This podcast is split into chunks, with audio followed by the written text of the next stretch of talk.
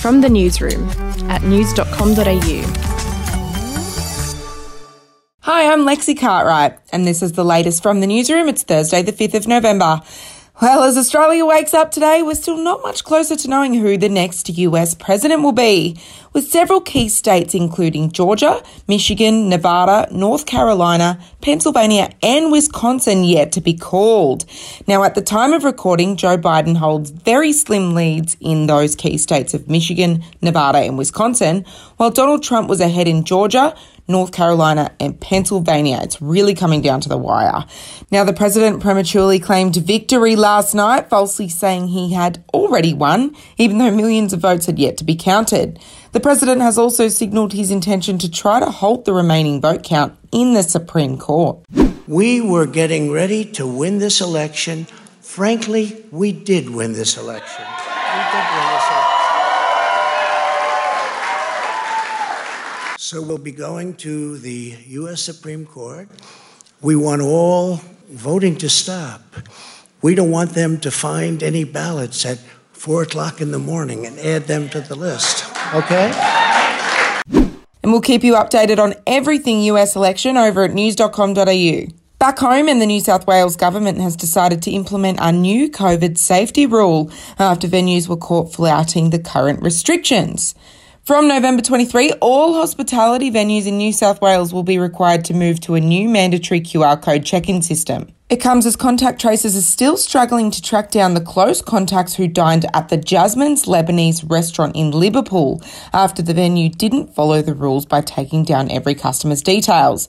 Victoria recorded its fifth day of zero COVID 19 cases yesterday, while New South Wales recorded nine cases, including three of those community transmission and six of them in hotel quarantine.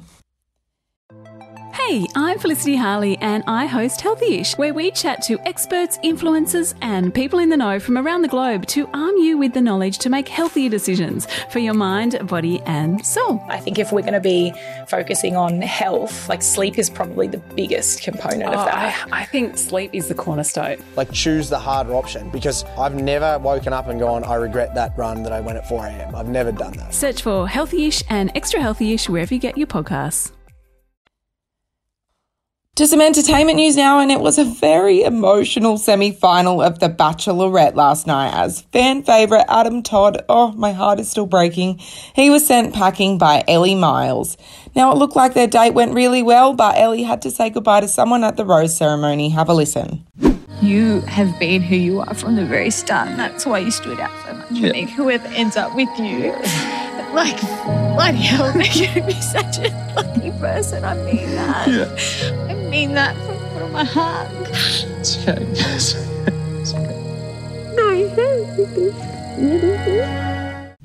The Bachelorette Grand Finale is on Channel 10 tonight.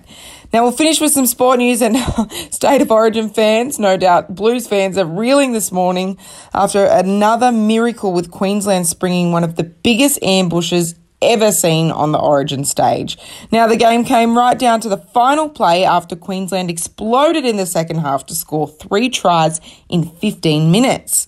Now those 15 minutes are destined to become another chapter of Queensland Origin folklore as they come from 10 0 down in the 49th minute to grab the most unlikely of victories, springing to 18 14 in Adelaide last night. What a win! And just a reminder if you'd like the chance to win a spring entertainment pack, which includes a 55 inch Samsung TV and a Woolies gift card, head to news.com.au slash win right now. That's it from the newsroom. We'll be back with another update in the Arvo. Your update from news.com.au. Are you ready to get an inside look at crime from someone who has investigated some of Australia's worst crimes? It was like Aladdin's Cave. The luminol found bloodied footprints and bloodied handprints on a wall. So it's Yeah. just like a horror movie. Former homicide detective Gary Jubelin sits down with cops, crims, addicts, victims, small time cheats, and big town lawyers as they tell their incredible stories. My house got raided. Next thing you know, I got bail refused. Next thing you know, I'm on a truck to Parklea Prison. Listen to I Catch Killers early and ad free on Crimex Plus on Apple Podcasts today or wherever you get your podcasts.